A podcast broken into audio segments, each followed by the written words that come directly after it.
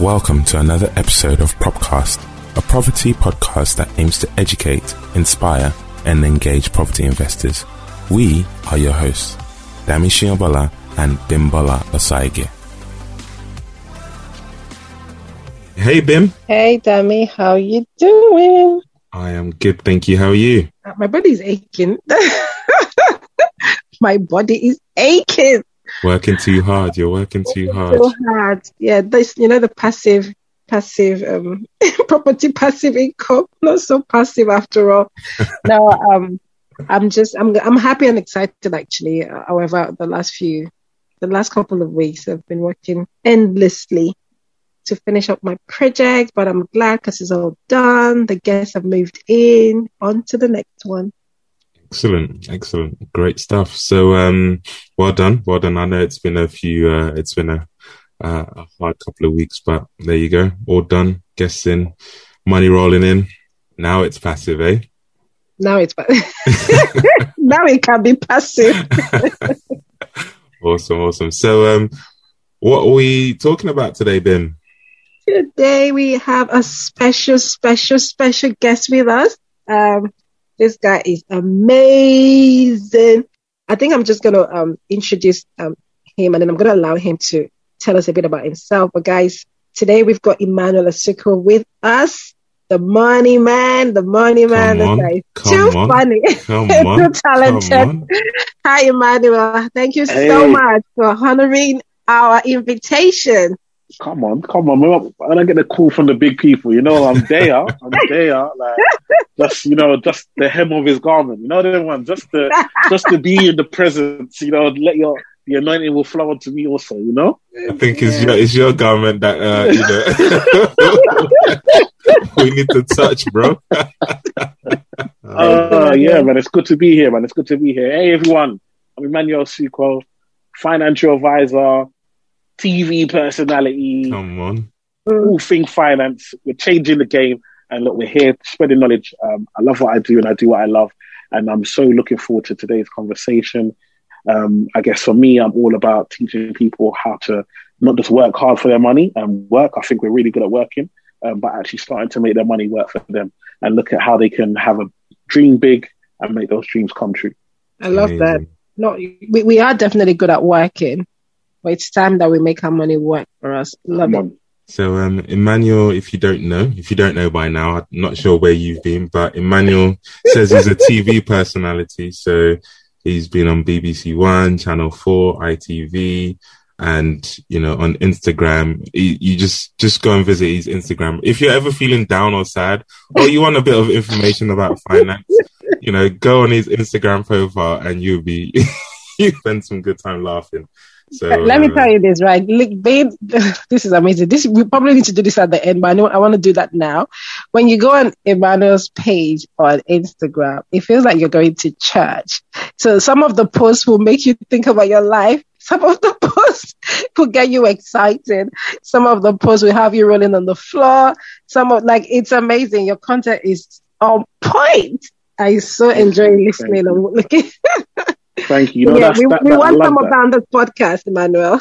No, I love that. You know what it is? Is that for me, I just I can't do what everyone like. I can't just do. This is a pension. This is a like. It's not me. I, it's to me. It's too dry. Do you know what I mean? At the end of the day, for me, I understand that this is entertainment. People, people, you know, they go to work, whatever. If they're gonna, if you're gonna follow someone on social media, or you're gonna like something on social media, it's gonna be something that's entertaining. So I had to try and make my thing entertaining. I can't compete with half naked women on, on Instagram. I can't. I just can't. I can't compete with that. Do you know no, what I mean? no comment, bro. No comment. But, you know what I mean? Certain men on their explore page is looking wild. You know, like so I'm like, for, I can't compete with that. But what I can do is make sure that I put content out that gives you a little knowledge, gives you some fun, and then you can share that. You can say, "Oh, have you heard this?" and pass it on. And that's how I just grow organically. Just people sharing different videos, it, touching different people. Be like, "Oh, how do you know?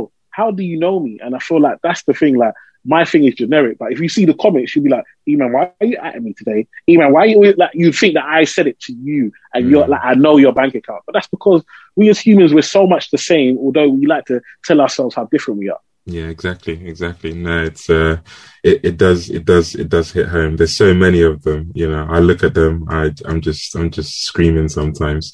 But uh, yeah, cool. So, Iman, let's let's go back. Let's wind it back a bit. Tell us kind of like how you started. You know, a bit of your backstory and uh, how you've got to where you are today. Yeah, man. So I started. Um, well, I grew up in Tower Hamlets, East London.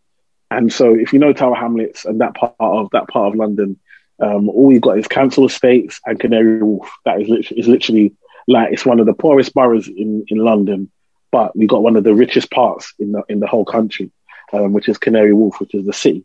And so, for me, um, growing up in a in a very like my parents came from Nigeria, so I'm the first born in the UK. Like that pressure is a lot. Anyone that's the first born child actually born in the UK, that pressure on you is is a lot.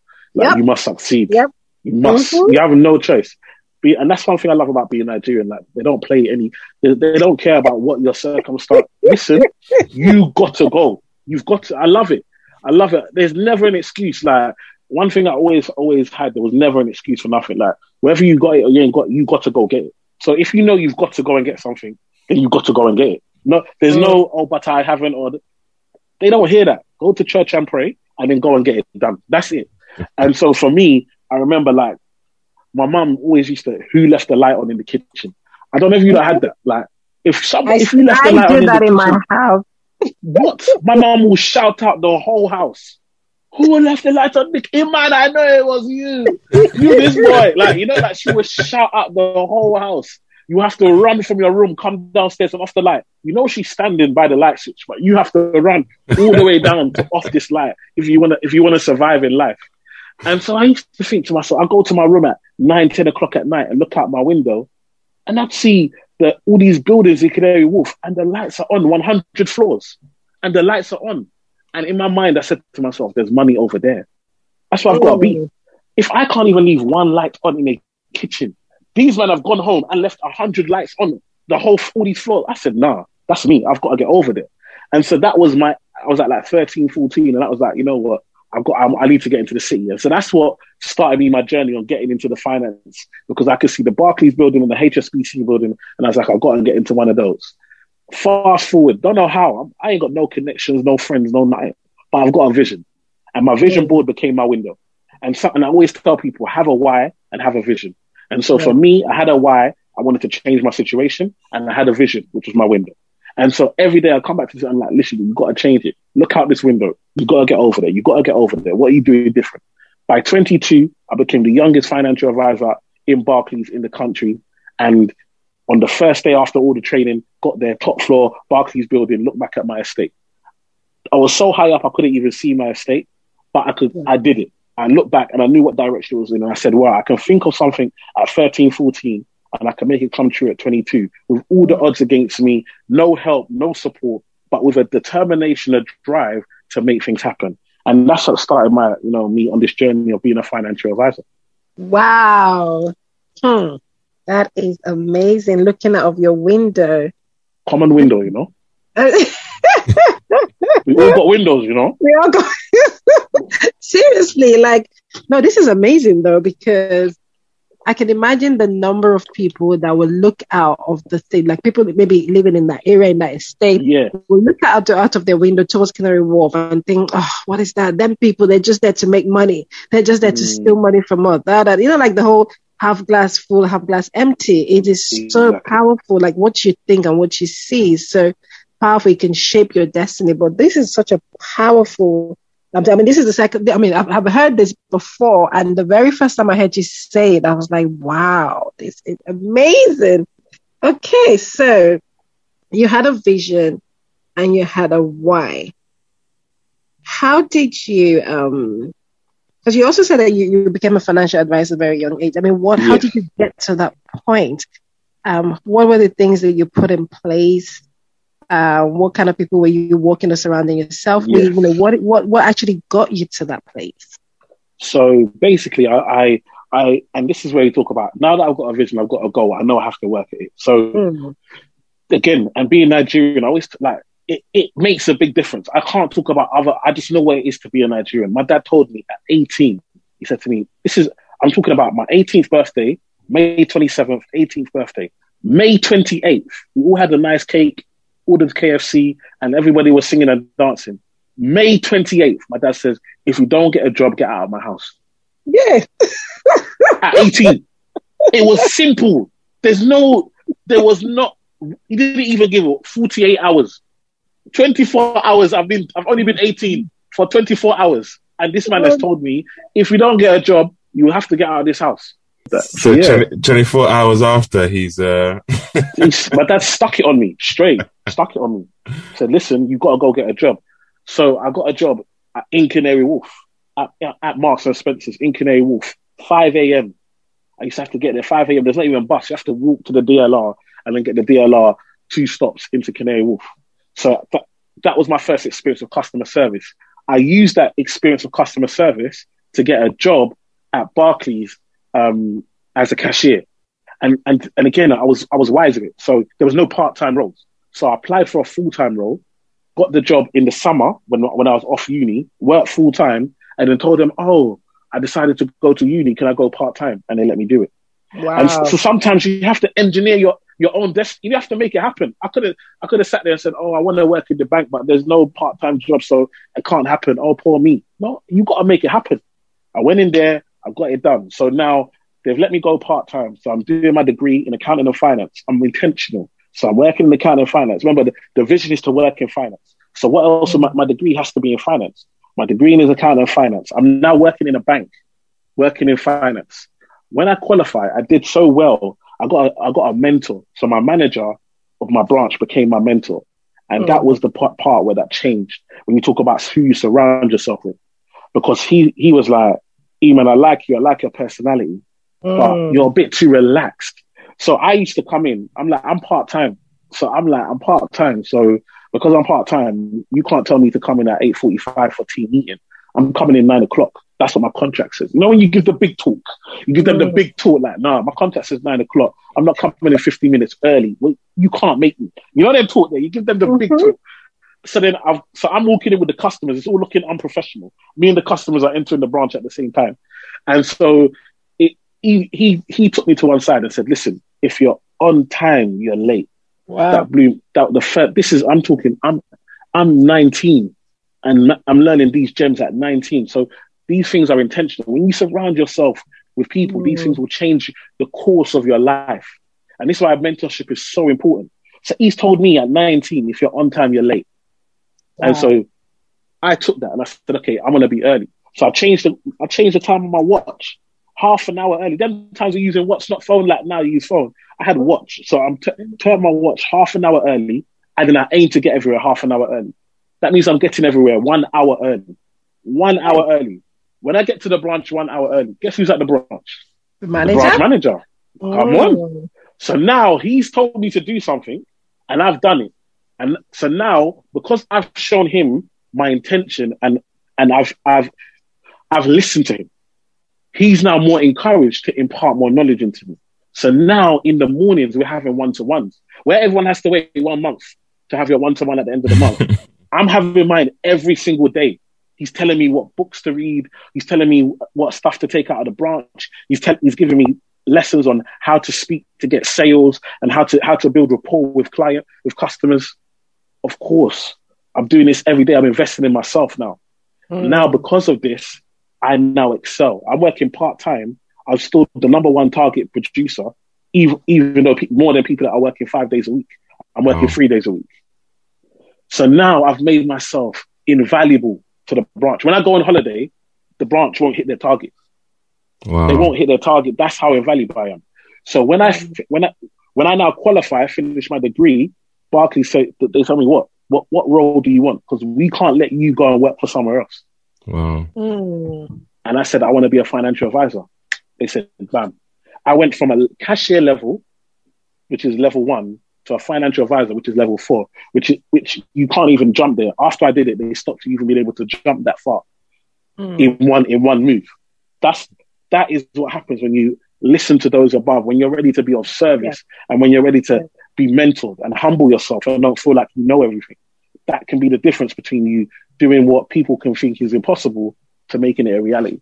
That's, uh, oh. that, that's incredible from level one to level four. And then you qualified as the youngest uh, FA in, the youngest in the FA UK. Barclays in the UK, the whole okay. of the country. All my colleagues were, were late, mid, mid 40s, early 50s. They're mm. all going to be my mum or dad. Wow. Wow. And, and has that been repeated like since you've done that or is that, you know, something you hold to? Nah, so someone's done. So I met a guy. That, I met the guy that done it after me. He did it at 21. He did it okay. at 21. So yeah, so there's been younger. There's been younger than me, but now I mean it's all changed. But yeah, there's been younger than me since then. Mm, but mm. at that, but I feel like I was the pioneer in regards to mm. because I did so well. Mm. When I came when I came in, I start I started performing, outperforming those that had been doing it for years before me. Crazy. And so that they were like, okay, look, you can get that young energy in because it can happen, and that's why that they, they, a lot of people started recruiting, looking for young recruits that they could train and mold because they saw my example of how much I used to hit targets. So, Mr. E man, so you've gone from. I mean, it's amazing, by the way. So you've gone from you, you finished uni, you've gone to you know, you've gone to you've now got a career in um, financial advisory um, in Barclays, one of the top mm. banks in in the UK. Um, uh, what what kind of um, urged you to transition from from kind of a, a corporate career to to yeah. where you are now? You you know what it is is that not forgetting where I come from. So I've gone from a council estate with four GCSEs to now at 22 giving financial advice to millionaires. Do you, un- do you, like?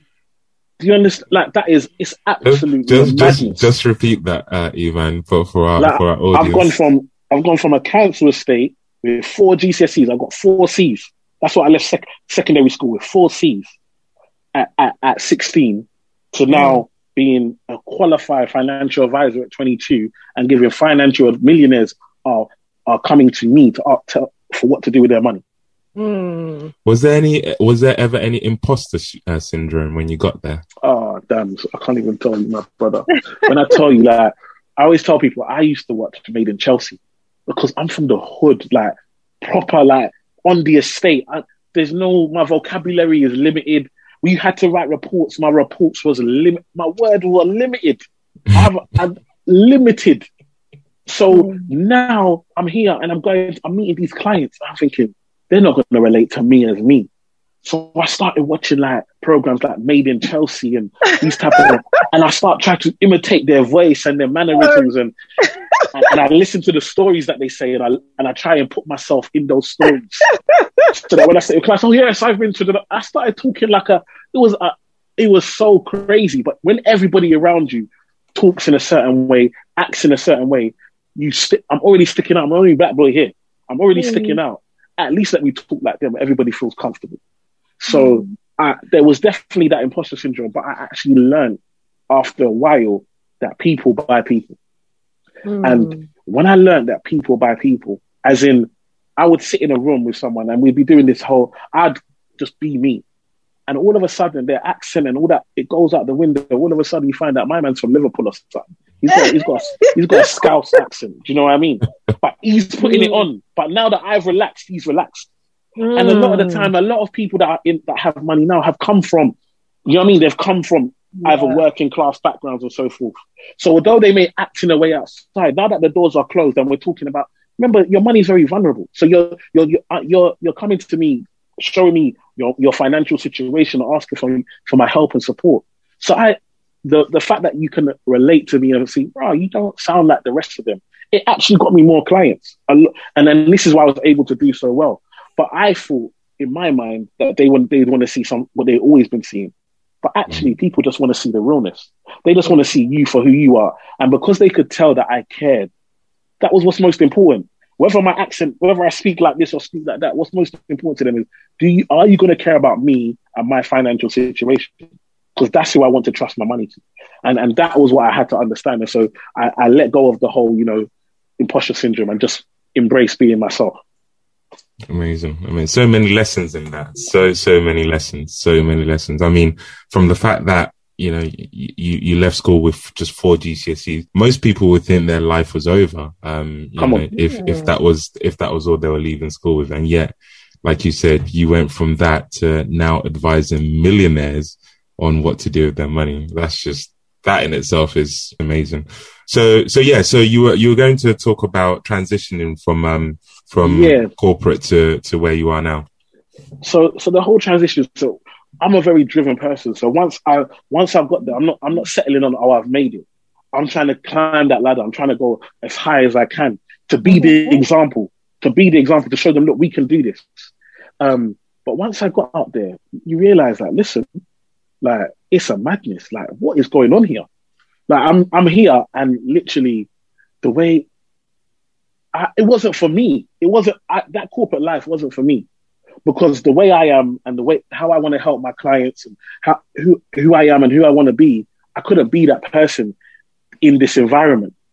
And so what would happen is is that I would leave a com- company and then go to another company or I'd get made redundant. You're always the first to get made redundant, by the way. Like Mm. you're always the first to get made redundant. Whenever they, mm. everyone loves you, everyone will sing, you know, sing with you on your birthday. They'll decorate your desk and cook cake and all. when it's time to get redundant, everybody, mm. you're always the first. And it's just, mm-hmm. all right, mate, you know it's business. No, no problem, mate. You know how it is. And I said to myself, listen, this this is a repeating trend. This can't be this can't be a one off. And so mm. for me, that's when I said, you know what? Just, just for clarity, are you coming at that from an angle of being the newest person in the in the organization? no, or I'm coming from the angle of of being color? the blackest person. Okay, Coming okay, from being the blackest person okay, in the mm. building. cool. Um, and you and it's always easier to get rid of you because when you have to then explain it to the other, if there are directors or not, it's always easier to to explain why you can't make it, okay, mm. cool. why they got to let you go. Do you know what I mean? And so for me, it was for me it was like okay, cool. But actually, I I know how good I am. I know what value, and actually, I know who I want to help. Do I want to continue to help millionaires become like move from two million to three million, or do I want to Mm. help people become the first person in their family to purchase a property? That's it. That's it right there. Mm. what change like be the change you want to see i'm a big believer in that Yeah. and so i started on social media just you know dropping tips and hints and so forth and guess what nobody cared i always tell people when i started that first year of instagram i easily could have quit nobody cared Mm. i remember struggling to get to 100 Mm. followers and you'd i'll get to 100 go to sleep wake up i was on 98 i'm like what is going on I, i'm putting content and i'm getting less followers They've gone with the naked Come girls, on. in And man. then one girl in one yeah, you, really you, you, with you no need talent. it, you need to show your flesh, you man. I said, "What is this? I'm trying to help you make money. I'm trying to help you change your life. You don't care. You don't care." Like, and so that was when I was just like, "I'm on here." And I remember you do, I do content. I put content on, and then you get like ten likes. Four of them are your family members. It's like, oh lord. So, but it was about consistency. It was about continuing, and also understanding what do people like, what do people enjoy, what what what type of content do they what, what type of content do they interact with? How do you make people feel like you could, you know, they, they're actually going to come back to this page or want to come and listen to what you have to say? And so, and so then I then I found the formula I was building, and then I remember I had my fourth child. I took two weeks off paternity, come back to work, and they made me redundant with four Wow. children. Wow. I said, and I said, that that day, that day, I got in my car. I remember, you know, when you pack your desk, your little, your little things from your desk, you put in a little box. I didn't even have box. I had, I had plastic bags walking out there like I'm coming from Peckham Market with my two plastic bags. Oh, and I, and I got in my, and I got in my car and I sat down at the steering wheel and I closed my eyes and I said, God, please, I'm not going back. I said I that said- in I- that prayer. I just said that. I said, I just said that. That was it. Nothing more. And let me tell you, since that day, I've never gone back. That was, that was what three 2019 or we took yeah 2019 since then i've, I've been self-employed since then and never missed no bills no missed no payment i make more money now than i made when i was employed Come on, come on. That's amazing. Oh my God. I do you know that prayer. I don't ever want to go back. I. I remember Trust when me. I was, when I had my, I was living for, um, my, well, to have the baby, my fourth baby as well. And I was working out of, um, my, the investment bank that I worked, um, at at the time. I just said that I said, Lord, I don't want to come back here. Like, this is too, you know, it's very easy to come back, but I actually Mm. didn't want to come back. And it's funny because I said that prayer, but I really meant it. Yeah. And then I, obviously a few year, few months later after I had the baby and I'm thinking, okay, what am I going to do now? Obviously I'm doing the property, but what else can I do? I remember a couple of occasions I felt like maybe I should go back for, you know, maybe just go back and get that money. And even, even that didn't go through. And I, and it's like, I always remember that prayer. You don't want to go back there. So why are you trying to go back there? So that, that is such an mm. amazing thing. so yeah, so, so, and then, and then basically within six months of that, I started to do more content. I remember I was posting twice a twice a day because this is my full time job now. So I was like, if you were employed and you were you're posting almost every day, but now that you're self employed, you got to put more into your content.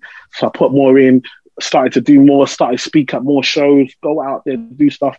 Within within six months of that, I ended up, I landed the the first show, Save Well Spend Better on Channel Four. Amazing, amazing, amazing. And um, just before we move on from kind of, I guess that um, y- your corporate career, being the one of the youngest, being black, and you know knowing kind of where we are in society today with you know everything with black lives matter all the things we see on tv in terms of well not just see on tv but experiencing did you face any, from your perspective, did you face any challenges you, um, during your time, you know, as as a young black person in the corporate world? And if you yeah. did, how did you navigate that? I mean, there's always these microaggressions. There's always, you know, at the end of the day, especially in financial services, most of your bosses are going to be, you know, old white men. Do you know what I mean? And and so it's an old boys club. They're used to they're used to doing things in a certain way. I don't drink. I don't smoke these times, most most business, if you know about business and finance, most mm-hmm. business happen in the pub, and yeah, them times yeah. you could smoke in the pub. So what am I doing? I'm having to go to a pub, sm- inhale secondhand smoke, and drink coke because I don't drink I don't, I don't drink any any alcoholic beverages. It's just it was just an environment that I wasn't comfortable in, and whenever you would like, for example, I'm a person. Simple things that I would microwave my sandwich because I don't like cold food. They would now they would now look at me. I will I will bring in, and the only reason I brought in sandwiches because when I bring in my fried rice and my jollof rice, they're all coming to sniff around my team. When you was eating your pickled sandwich, was I sniffing? Was I at you? When you're eating your cheese and tomato, was I was I was I disturbing? No, because it now smells nice. come on now. That, oh, what's that? It smells spicy. Oh, can you leave me, please? The saliva is going in my food.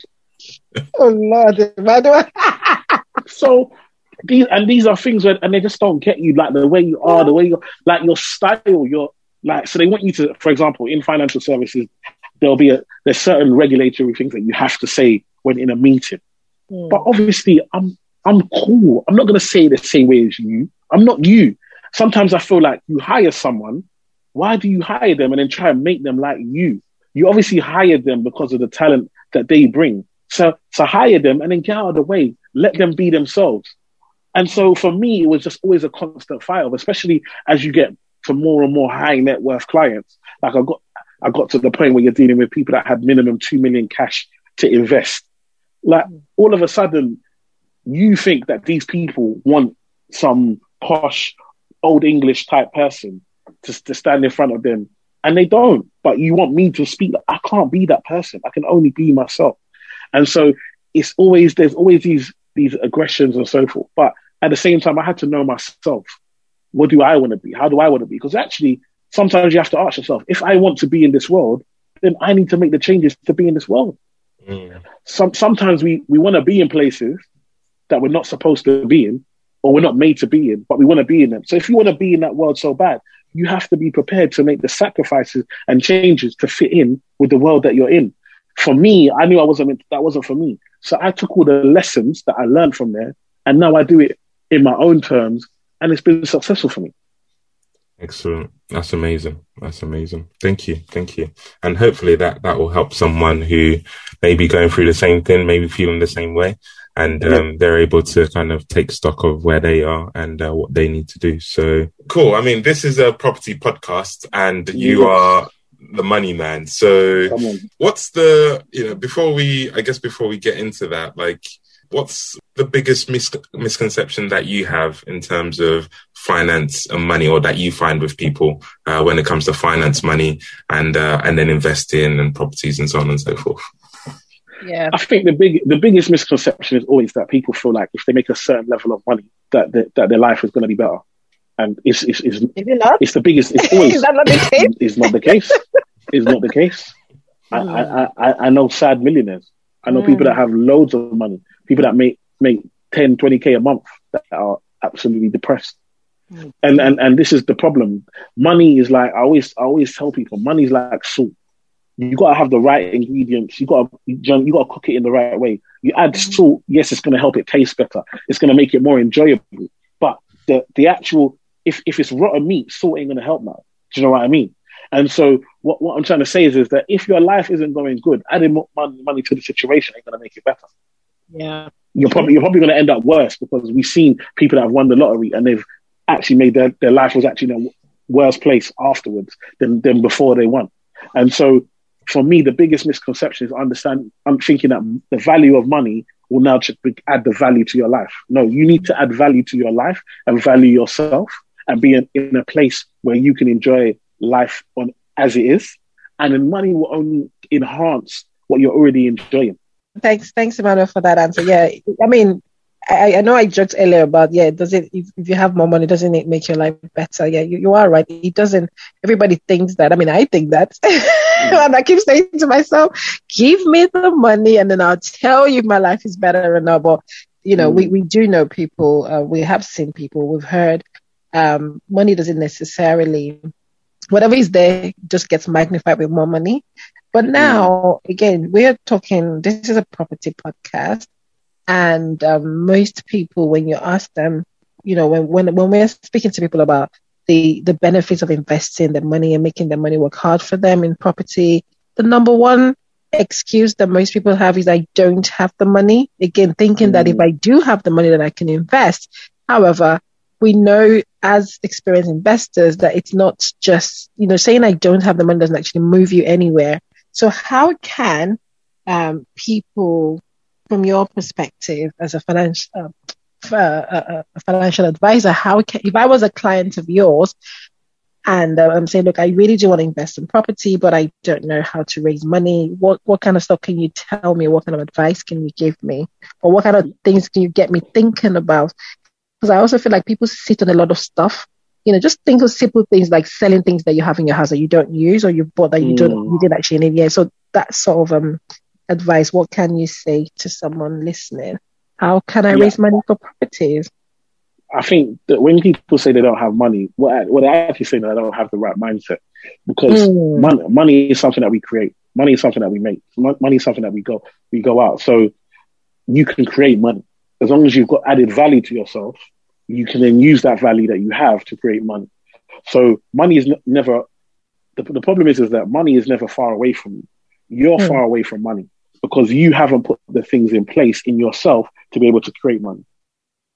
Remember, money is created. You add value, someone pays you for the value that you add, and that's how you get money. You go to work, you add value to your workplace, so your workplace pay you money. But the problem is, is that your mindset is, is that this is the only way that you can make money. Mm. Hence why you limit yourself to what your work, what your workplace will give you. But I always tell people, what do you do before work? What do you do after work? How how long do you plan to work? What what are you going to do to create money? What skills do you have? What things do you enjoy? Because again, it's always much easier. To, money always it's always much easier to put yourself into something outside of your your work. So for me, I feel like your job may be to maintain your lifestyle. So that's great. If you can get a job and it can pay your bills, and that's great. So now we know that any other money that we make, our job is taking care of the lifestyle. So this other money that we can make can now we can now use to build and invest and, and so forth. So for me, that's the first thing: abundance. Don't feel like you can only make one type of money or you can only get paid once in a month. Understand that money is a, there's an there's an abundance of money as long as you under, understand and added value to yourself to be able to go and get it. So mm. my my question is so the question is, is not is, is not that you don't have enough money. The question is you haven't added enough. You don't have the right mindset and haven't added enough value to yourself to get the money that's available to you. Completely different scenario. So now that you know that there's an, an, an, an abundance of money out there, now it's about what are you able to do. So again, it may be a case of you need to go on a course, you may need to do some training, you may need some mentorship, you may need some help and support. So again, that might be something that you might need to invest in in order to add the value to yourself to be able to go and make this money that's available to you. So for me, that's the mindset there. Then it's about okay, what am I going to do? Whether it's business, whether it's whether it's just another a second second. job. I know a guy that's got about he's a driver, but he drives uh, in about he drives for Uber, does the parcel deliveries, does hand like pick up van like if you've got rubbish, he'll pick up pick it up and for the, now through doing that, he's been able to buy two or three properties. Mm. This guy ain't got no no big like he ain't got no CEO of no company or he's not on a hundred grand a year. Yeah. Do you understand what I'm trying to say? Uh, but he's he's used one skill that he's got, which is driving. He's able to drive. You know, he can drive. He likes being on the road. He can drive and so forth. And he's used that to look at how do I how do I create different streams of income using this car or using this van. And so now those streams of income he's been able to invest in other things. And so for me, sometimes the, the hurdle is is that we're not thinking of, we're, we're limiting how we can get to money. So how can one um, expand their uh, my, so if I if I'm following what you're saying, it's not really that there isn't money. There is money. You just Mm. have to you just have to change the way you look at it and uh, and, and get, um, gather that mindset. mindset. So what would you say would be you know your top say three tips? I know you mentioned one already, maybe, um, but your top three tips for someone who may be thinking, well, I don't have this or I don't have that to, to, to change their mindset to start cultivating the, the, this mindset of uh, abundance. I think the first thing I always tell people is, for, I understand what you don't have. What do you have? So the first thing is to write down, what do I have? Yeah. What do I have? What am I able to change? Because again, we can't change. I know so many people that live in the past. Oh, if I didn't do this, or if I didn't, I had this money, but I invested in this and now I've lost it. That we can't change that. So let's not focus on what we can't change until we get a time machine and we can go back in time. And we can't. There's nothing we can do. So, so people are beating themselves up today about things that they've done yesterday instead of focusing on what they're going to change, how they're going to change it tomorrow. And so, for Mhm. me, it's about what do I have. So, write a list of what are the things that I have. What do I enjoy? What are the things I like? What are the skills I have? How? What? And look at that, and then ask yourself, with what I have, how can I add value to others? And if you can't, if, if with what you have you can't, then it's about okay, what skills do I need to enhance what I have in order to be able to add value? Because that is the aim. The aim is to add value. Because by adding value, you will get money. Okay, simple, very simple mathematics. If I can add value to someone, they will pay me for the value I can add. That is simple. That is very, very simple. And so for me, it's about what have you got? What can you add? And then do that. Then it's about being intentional. So now, now that I know that, okay, for example, I know that I want to go into property. I feel like, okay, cool. I like property. I'm passionate about it. I'm, I've got the drive to do it. I want to go into property. Now you've got to be intentional. So that means that what are you listening to? What are you, how are you learning? How are you developing? Right? What are you surrounding yourself with?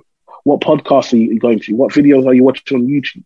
What are you doing outside of your time, outside of outside of work, let's say, to now make sure that you're on the journey towards this property that you want to get, or this mm. property journey, that business that you want to start?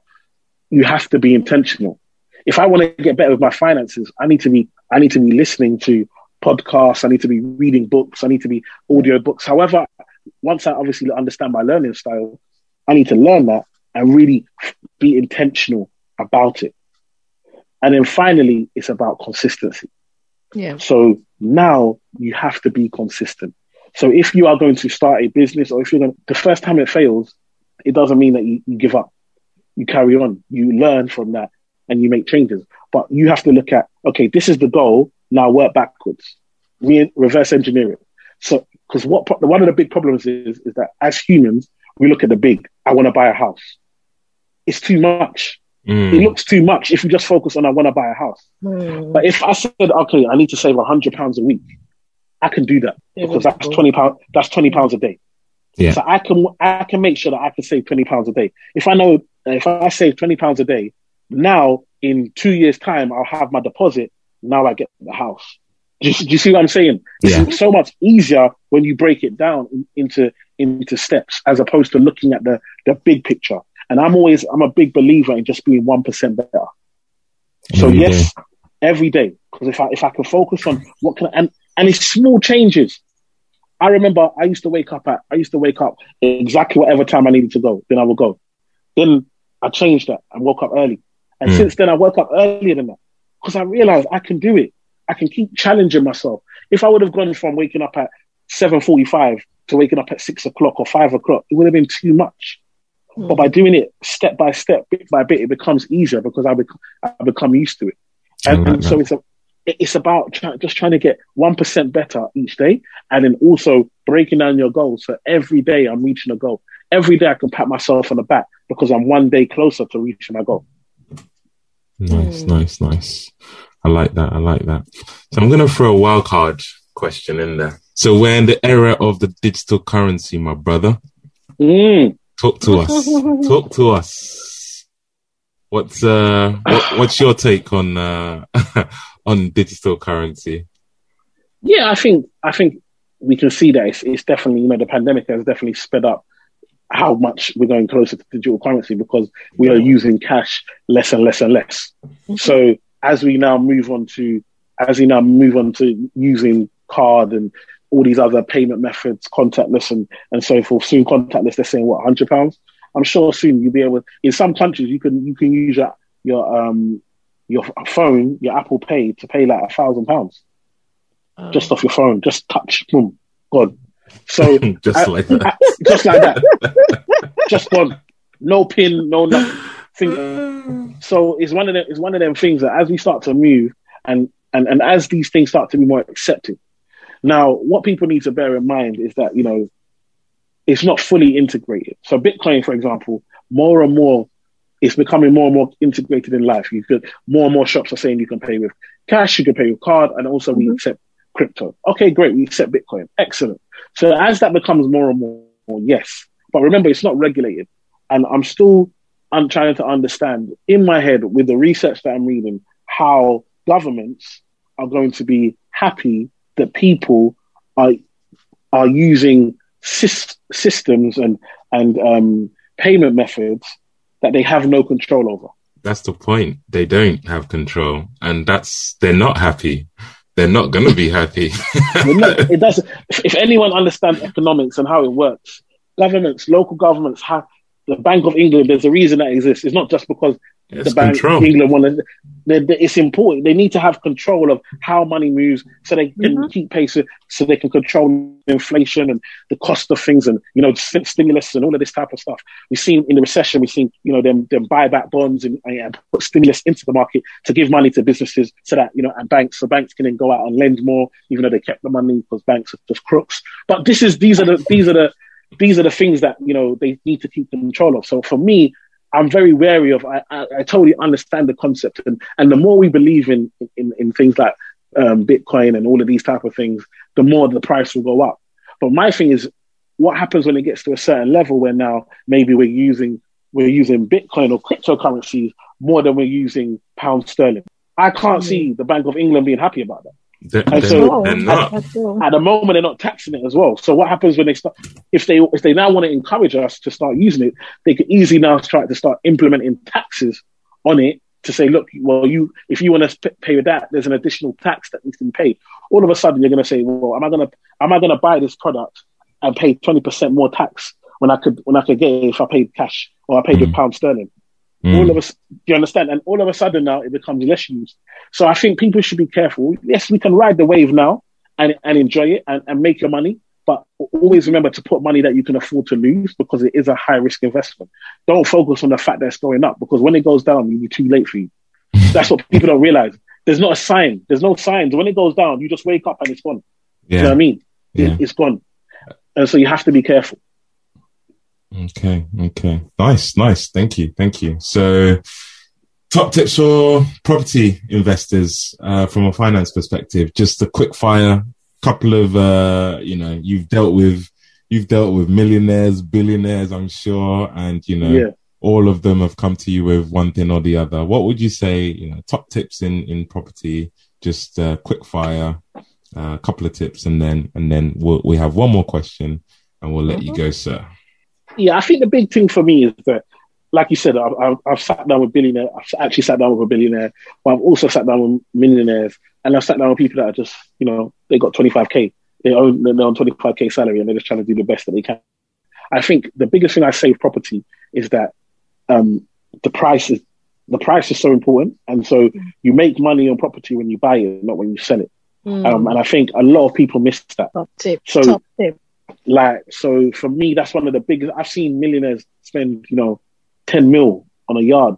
They've wasted their money. It, no one, no one's buying it at that price. They've, they've been emotional. Do you understand? Mm. So sometimes it's not about necessarily about the money. It's about the, it's about the asset. And this is why people use financial advisors because we're not emotional. We're numbers. It has to make sense. If it doesn't make sense, we can't recommend it.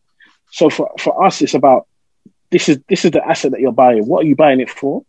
Again, always knowing your why. They won't call it that, but it's always knowing your why. Why are you buying this? Why are you making this investment?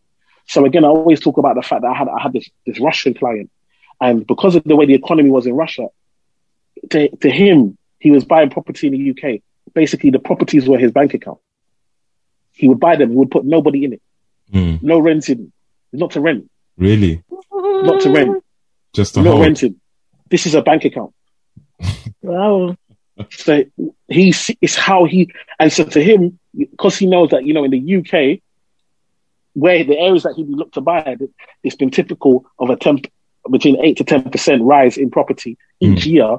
To him, that's a bank account Mm. because if I put my money in a bank account, they're giving me one percent or two percent or even Mm. these bank accounts are shaky. So I can put myself in in the UK. The property market is solid. I can get a fixed return. Whenever I come to the UK, I can be in the property if I want to. If That's not, mad. it's a bank account. That's It's not. mad. It's not. It's not a property. Just the capital growth. That's all he Just cares the capital about. growth. Wow. House is house is Okay. empty. Can I get his number? So so and these are, and, and this is the thing for some people. That's it's different because because at the end of the day, man's a man don't need income. Mm.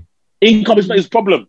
His problem is he's got too much money. Like he's got too much. I I I- don't. I, it's not for me. It's not an income thing. It's about I I need security because my, my money is is not diverse. You know what I mean? It's not in a there's, there's no diversification. It's in this it's in this unstable market. That's why you Yeah. see a lot of a lot of people in the Asian market as well that will come over and buy property. When you see a lot of these new builds buildings, fifty percent when they say they're sport, that's a lot. That's in Asia. Mm. A lot of it is in Asia because again, the economy is shaky. The government have a huge influence. Yeah, they can just wake up tomorrow When and make a law. two years ago, I remember they made, they just two years ago. I remember we woke up and they literally said no money can go out. Yeah, You can't. No money can go out. Mm. yeah, Froze everything. yeah. They can just So- make any law they want to uh, Anything. strip people of their assets and, and hard-earned money, which is why a lot of you know Asian investors come over. Exactly. So when, when it, and so that's why to them again, property is something that they see safe and secure, especially in the UK where we have high demand and low supply. Mm. Some things are not by accident. I'm telling you, you will understand. Like when you un- when you really see money and understand it, you will see that some things are not done by accident because people are eating all the time. people are every in every tragedy, people are making money. I think we've seen it, and so all the stuff we're seeing now with politicians. Oh, they own they own this this company and this they won the bid on this, and oh, we went through all the legal mesh. It's it's a, it's just lies. Mm. So as much as you go, go after my uncle, say, look, 419, listen, he learned from the British. The British is the one that taught them how to do 419. They just Nobody do it. ever, They just do it in a systematic way They as just do opposed it. to you come know on. oppressing They just- oppressing come the on. masses. Exactly. They just do it with a bit of decorum. You know what I mean? They just do it with a bit of, they got, they got a bit of respect. Us, we're out here just jumping 419, Yahoo, Yahoo, Yahoo. But they are, they, they understand. But when it comes out now, everybody's shocked. Mm. oh my goodness, I can't believe this. They've been doing this is how the British Empire was created. They've been doing this with money and all of this for for control for time. And so for me, this is why I feel like ownership is so important for us. And property is a great way to get started in ownership. And then when we can then use that to then leverage, because that's the thing. One of the other when you talk about tips and mistakes for me, is you know this whole I, I want to pay off my house. Hello, Please, no, please, no, no, no, no, no, no. please leverage. But but Oh. E-man, E-man, you posted the other day about your uh, maybe it's a slightly different conversation, I guess. Yes. You, you posted about your um your house. If I hear that your house is not an asset one more time or something. You, yes. I think that was the name of your post, right? Yes, yeah, yeah, yeah, yeah, yeah. But what I'm, what I'm, what I was talking about is that these people that read, you know, Rich Dad Poor Dad, and so because they read Rich Dad Poor Dad, and he says that um, the house that you buy is not an asset; it's a liability. Mm. Everybody runs with it. But mm. if you really look at it, like sometimes we're just too smart for our own good. Mm. It's if if if the UK if the UK property market has gone up by 20, 200% in the last 20 years, mm. you are telling me that somebody has got 200% growth, but because it's the house that they live in, it's not, it's an, not asset. an asset. That's yeah. stupidity. Mm. That's, that's stupidity. you can never, there's no way you can, it doesn't, you don't even understand what you're talking about. And that's the problem. We will, again, it's great to read books, but you've got no basis behind it because you haven't, you haven't studied economics, you haven't studied finance to understand how money works and move because you just read a book and said, that, that, that's not how it works. What but the other thing is, is that again, where you have to be careful is being asset rich and cash poor, mm. which I find a lot. I have a lot of clients like that, unfortunately, especially from our community where they've owned properties in places like Tooting, Streatham, Brixton, Peckham, that that are now gone up in huge value, but they have no they have no pension, they have no other income. Mm. So you're sitting mm. in a house that's worth 850, 900k with no mortgage, but you're only getting eight hundred pounds a month from mm. a pension, and you're struggling. So can, can, we speak into? Can we talk about that for a, a minute or so? Because that is a big issue. I see that a lot, and I have older clients that would come to me and say, "Look, I want to, I want, you know, I want. How do I help my kids to get on the property mm. ladder?" But they don't have a proper income. They don't have a sufficient income, but they are sitting on wealth of money in their property. How, mm-hmm. you know, what do you say to that? Yeah, I mean, as long as there's enough time. The problem is a lot of the time they're coming now, they're already on the deathbed, and now they mm. want to try and say, "How do I give this to my kids?" Ah, mm. why, why is death a surprise to us? From the moment you, from the moment we were born, we knew there were two things guaranteed: tax and death. Ah, mm. so I don't understand why you waited until 89 before you realized that. Oh, yes, I might just die. You should have known this from before. So the problem is, is that without time, it's very difficult. Property is one of those things that you can't. It's very difficult to avoid when it comes to inheritance tax. It's very, very difficult to to avoid. And so, if you want to, you have to do stuff prior. You have to make moves way before to give time. There's a seven year rule, so you have to do things prior. So, amen. So, not even, yeah. I'm not even talking about the whole inheritance tax, but I'm not talking about when they're so old. So, these are people that in their late 50s. Um, late 50, yeah, I've got a couple of people in their late 50s, early yeah. 60s. How do they, how can they get? But the problem, again, the reason why is, is the same thing is, is that, again, because the way to release it is to, is to get a mortgage. If you leave it too right. late, yeah. they only give you a mortgage to a certain, certain term, which means yeah. that they may only give you 15 years. Yeah. So now the monthly yeah. payment's going to be beyond what you can afford. Yeah. Because now you're on a lower income. Yeah. Yeah. Do you see what I'm saying? So the, the problem is, is that you're, you're, they're leaving it late. But if what someone can do if they're in their 50s is that if their income is enough, they can remortgage or add a, add a, add another child, whoever they want to add a, add a yeah. child if they've got a child yeah. onto the onto the mortgage. And if that child has an income, they can release, they can take out money out, some of the equity out of that, and then pass that on if they if if they've left it past where they've got an actual income, then there's mm. lifetime mortgages. So you can get a lifetime mortgage where you can take money out of your property. It's not based on your income. The mm-hmm. interest basically rolls up. So the monthly payment that you normally pay for, for interest, you don't have that. So it just gets added to the loan and that will build up over time. And then once you pass away, what happens is, is that the property has to be sold and then the, the company's paid back their money and then whatever's left is given to your given to your um, to your beneficiaries. But again, yeah. that can be if you if you do that too early. So if you do that in your early fifties and you live to eighty, that roll up will probably wipe out the whole value, the remaining value of your house. Mm. So mm. so you have to be very careful when using these type these type of type of products as well. Yeah. Excellent. Okay, thanks for touching on that. I think that's really good. That's something that people can go look into, at least come, you know, speak to you about it um, outside of this conversation. But yeah, it's very, very key. And we, I see a lot of that in our community, mm-hmm. um, you know, asset rich in terms of got all this equity, but just don't have enough cash to actually do day to day living or actually impact anything to their children. But yeah, this is, this is a very, um, this is, this is something that one would need to sit down with you and have this conversation. Uh, Yeah, but thanks for important. touching on that. Mm. And just to finish, I just want to add that I've had in the last year, I've had five black clients that have, due to not doing IHT planning, that are now going to pay four four hundred thousand plus Wow. in in ta- inheritance tax Wow. Mhm. To the That's Queen four- Mother. to the Queen Mother. To the Queen. No, people were sad for her that she was sitting on her own, that she was counting her inheritance tax while she was while she was sitting there. Trust me, the money is flying to her, flying, Mm. and so they've got everything in trust though, so she's not even worried. But, like, yeah, come on. yeah, So so you've got to really think about you know inheritance tax and what you're what you're doing, how things are passing, because again, inheritance tax is a voluntary tax. It's now considered a voluntary tax. So if you are paying that, that's because you chose to pay it, because there are ways to mitigate it and reduce it. So it's now considered a voluntary tax. So you got to think about that.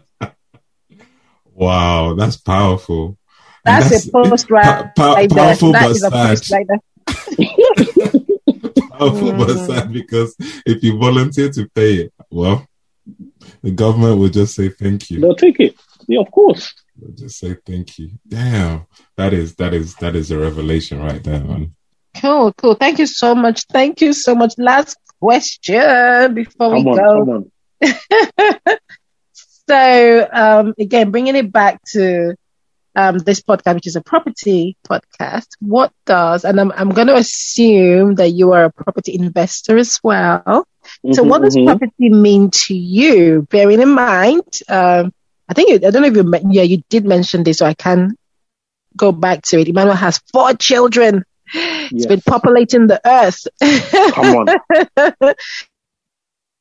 self-employed uh, financial advisor with a big family, uh, doing great things in the United Kingdom. So, what does property mean to you, to your family? You know, tell us, tell us what that means to you. I think for me, property, property means gives us options. And that's that's how I see property. Property. I see property as an opportunity.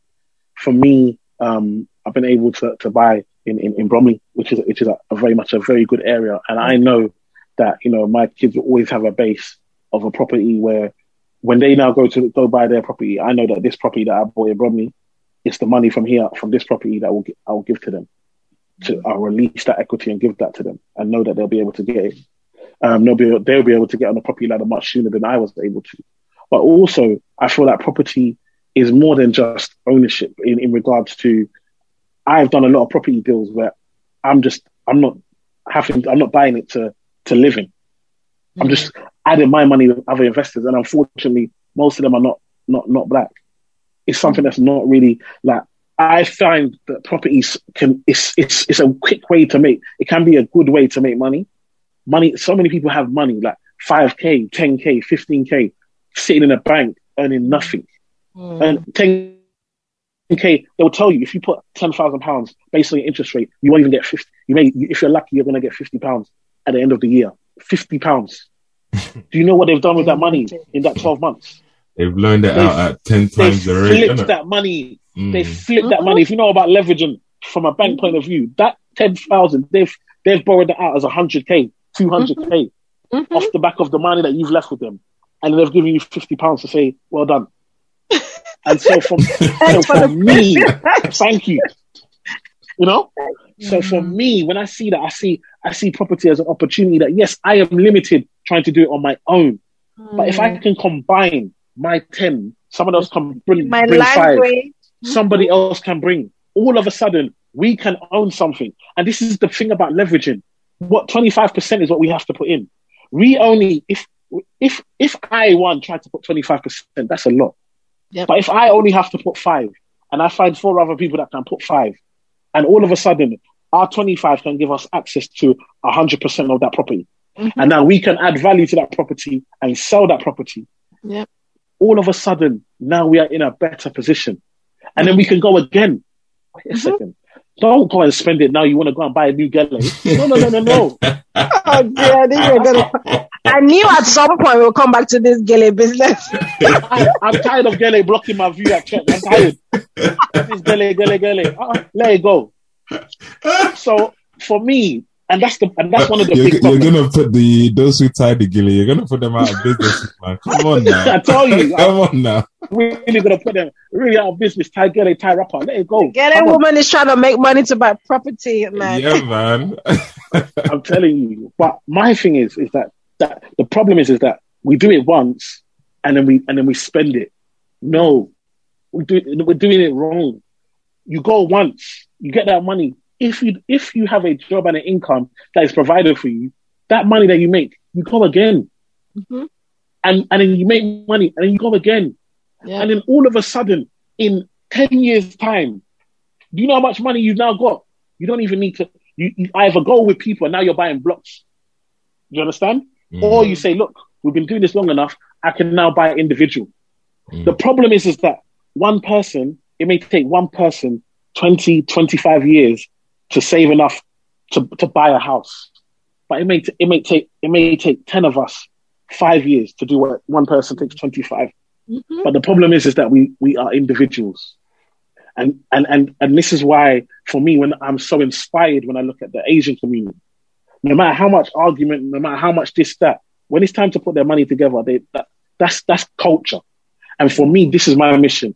I want it to be culture that we say, listen, yes, you know, we've had it hard.